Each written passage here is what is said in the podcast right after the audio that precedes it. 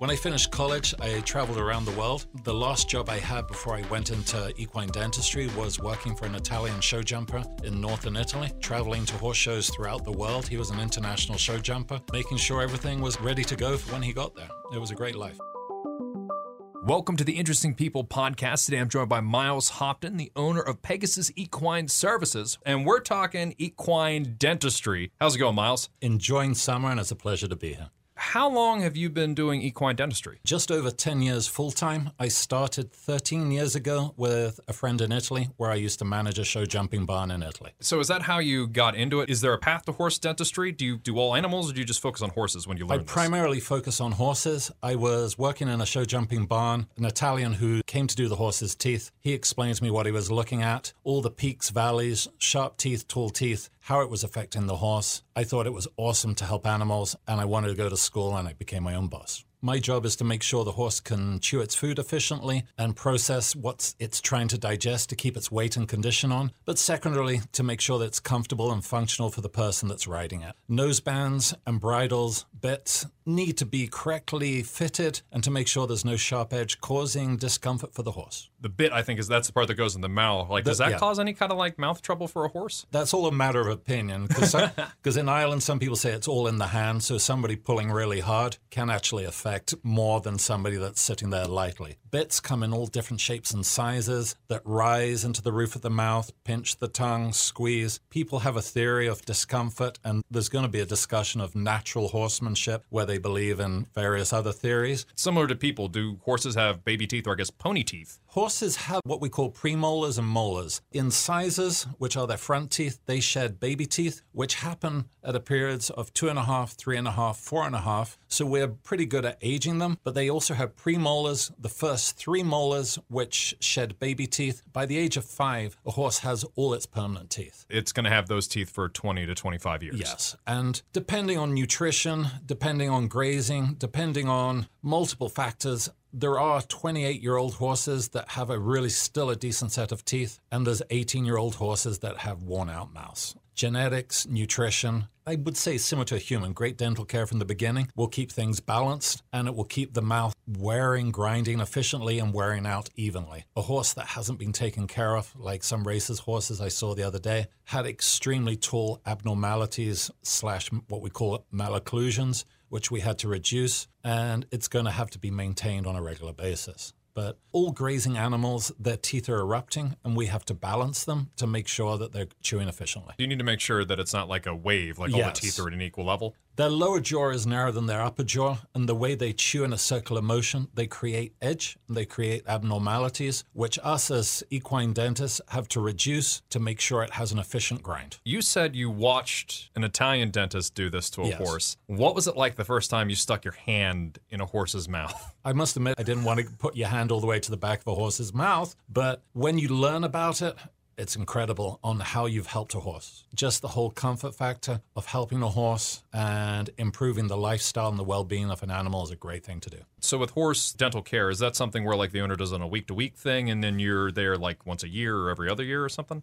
We generally recommend young horses on a six month schedule because young horses' teeth are erupting more quicker than an older horse. Like a horse I saw today, which I had done maybe just over a year ago, it was in great shape. It was 18 years old. Things are not erupting so much anymore. We're just maintaining it. A horse cannot say, crap, my back teeth are killing me. It's for us to go in and check them and regularly find if there is a problem and if we can treat it. In the 10 years that you've been doing it, has there been any kind of different advancements or what are kind of the tools of the trade? Technology is improving and changing on a regular basis. We have a selection of abrasives where, if you look at this handpiece here, we have a motor that drives it. It is actually diamond chips, and if you feel that, it is very, very fine sandpaper. And we have motors that rotate this handpiece at very slow RPMs and torques that we can similar carve and shape the tooth and reduce the malocclusion. These are hand floats where the blade is, this is what's called a medium coarse, and they have finer. Some horses will let us reduce the teeth, some won't, but then we have to have sedation, which is primarily always supplied by a veterinarian or mm-hmm. administered by a veterinarian. Do you work hand in hand with vets or Yes. okay. We work primarily with veterinarians, but there are also horses I do without sedation. But the ones with sedation, it is primarily with the veterinarian there attending because it is on a professional basis of working with your veterinarian. So I understand that you work with a lot of rescues. I work with a lot of rescues up and down the East Coast, and we just have a great time. I get together a good group of friends slash dentists, and we go around and we help rescues. And this British company I work for with equine dentistry tools called Dearson Equine, they are very advanced in the improvements in the industry, and I give people the opportunity to try equipment and get help using that equipment to help progress their business as well as helping each other. So on these rescue days, we learn from each other because we work together. So if someone has like a more advanced file that you Yeah. may not want to take the risk at checking out yourself, you can see it, Yeah. you can judge for yourself. Certain handpieces like these, they're probably just over a thousand dollars. Whoa. So you don't invest in something without trying it. Yeah. We give the professionals opportunities to try equipment before they buy it. And the thing with the rescues, it just came to a point of where we wanted to give what gives to us. And we located rescues. My first one I work for is one in Westminster, Maryland called Little Long Eared Donkey Rescue, which is a great place where there's two ladies that run the most immaculate barn in this area. Every fall, they have a great dinner with the donkeys, and you guys can look that up. And it is an open party where they have a huge fundraiser and a great people get together and have dinner with the donkeys. And this month, I'm flying out to Missouri with two other friends to help a donkey rescue called T&D Donkey Rescue. We went out there last year. I think it's about 100 donkeys or less. And we go out for three days and we just work on donkeys. They're veterinarians there and we take care of all their animals. So going into the winter, they're efficiently processing their food and they're not wasting. Is there a difference with a donkey's mouth from a horse's mouth? Very, very similar. We also have miniature donkeys, medium donkeys, mammoth donkeys, cross donkeys, mules. Primarily, their teeth are similar, but everybody has abnormalities. A pony is more crowded, so we have teeth that are on a curve, which we have to maintain better. It's a case of noticing the abnormalities and making sure that that jaw is free moving to chew as well as being comfortable when ridden. Is there a type of animal in particular you find challenging? You dig that challenge, or are they all? Every day is different, and that's Oh. the great part of the job. I know it's wrong to say, but the owners is probably the most challenging part. We have to listen to what they're telling us while we're working, but really, my job is to take care of the animal, make sure that that animal can process its food. Can you learn more just by looking into the horse's mouth, or does previous information come in handy? Previous information comes in handy, and I have records from all my previous visits, from what I did last time and what I'm expecting to do this visit. If I only got a certain percentage done, like 70% done, finish next visit with more sedation or hmm. something to that effect. Is there something that horse owners are doing wrong that could cause damage to their horse's mouth that they don't realize they're doing? It's hard to be critical. It's hard to be critical on things like this. Certain things we look at. The other day, we were looking at horses with bits, which is what they use to control, stop, direct the horse. I carry what's called a bit measuring stick that measures the horse's mouth. Some people have the wrong size bits in their horse's mouth. Oh. So the physics of breaking and rising into the roof of the mouth is off center, or it's too tight and it's pinching the inside of the mouth. Certain things can be resolved with simple solutions. But my part, I'm working six and a half days a week. I love it. It's great. I want to get up in the morning and I want to go to work.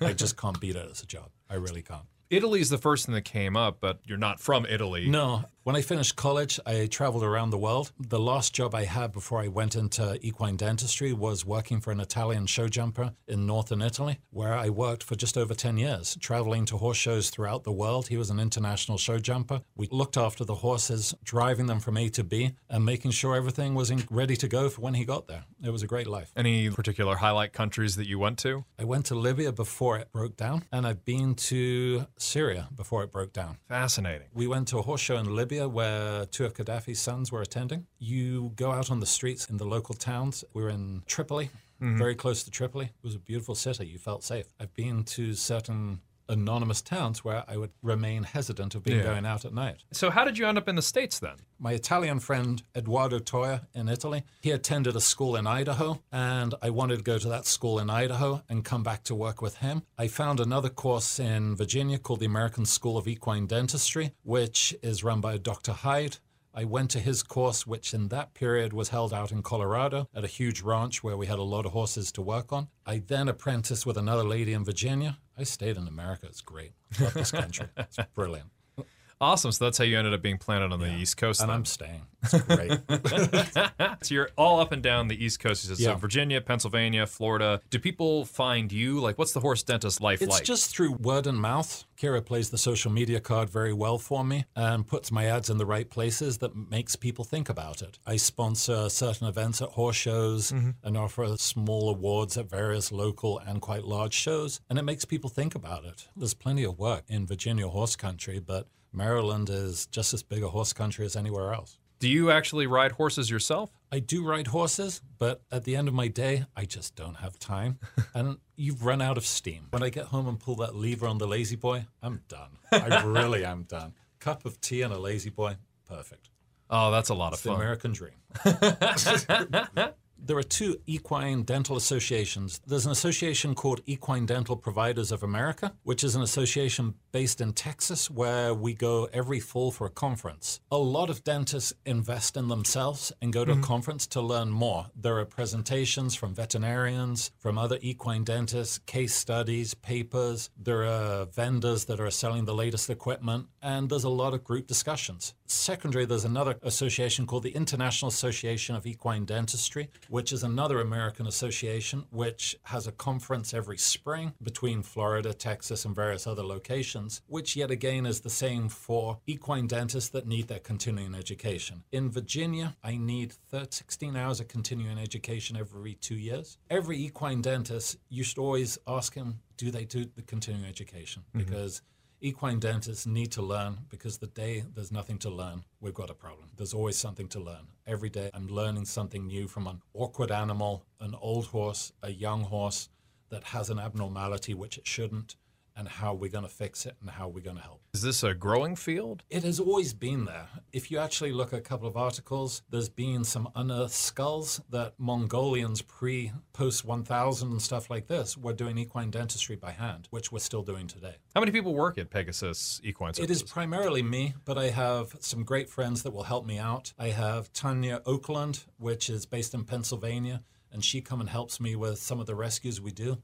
I have Austin Cohn from Long Island that comes down. There is Ashley Dillo in Maryland. There is just numerous people that whenever we want to get together or we've got a large barn that we need help with, you have your reliable friends that you can count on. And that's the important part, that you can provide a service to your client, that you can come in a client that has Monday off, all the horses are off, we've got 40 horses to get done.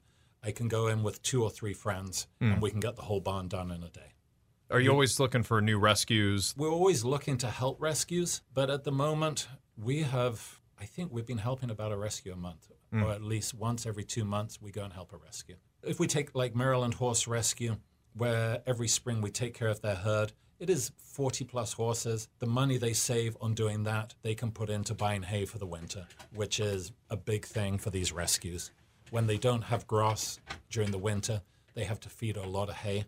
We're helping them out a lot. Oh, because if a horse's mouth is messed up, they'll have to, It have can't use. process its food. It Yeah. can't keep its weight on, and you're giving it more hay and food that's going to waste. the expression, and it just occurred to me. Long in the tooth. So is that horse? That's a horse-based expression, then, right? That is a horse-based expression. It can be interpreted in many ways. Certain length in the tooth can let me know how old the horse is. If the incisors are too long, or we've got certain abnormalities, what we call hooks, that come in at various ages, it can be interpreted, yeah, he's a little long in the tooth. If his front teeth are too long, it means that his cheek teeth aren't touching, so we need to take length of his front teeth, so he's too long in the mouth. Oh, cool. The other one, which I feel like I need to ask you about, is don't look a gift horse in the mouth. I think that's more of an American phrase. Nothing is free. A lot of my clients do get free horses that become most wonderful ponies and pasture pets, field ornaments, or trail riding horses. But like a lot of things, you get a free car, how long is it going to last? I guess a lot of trouble can come from the mouth if you're not. If it's not functional in the mouth, you can't turn well. The lower jaw is narrower than the upper, and we need to make sure that the jaw can move freely side to side and front to back. So when you're riding and you tighten up a bridle, the Yeah. jaw needs to have free movement, what we call lateral and anterior posterior. If he has a tall tooth, even just by a few millimeters on one side, it is affecting when he puts his head down and he's not going to be turning well on that rein. We reduce the malocclusion to free up that jaw. Fascinating. Feel free to join us next time. Yeah, we'd love to check that. It, so, quick question: the, the sedation, all that kind of. Do you guys have a thing that like holds the horse's mouth open? We have or- a device called a speculum,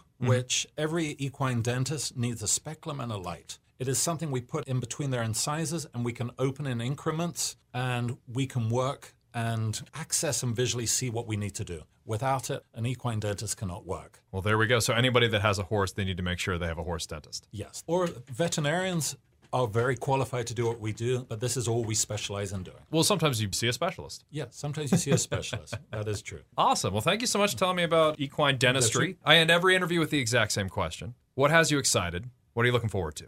Going to work tomorrow. Oh, that's perfect.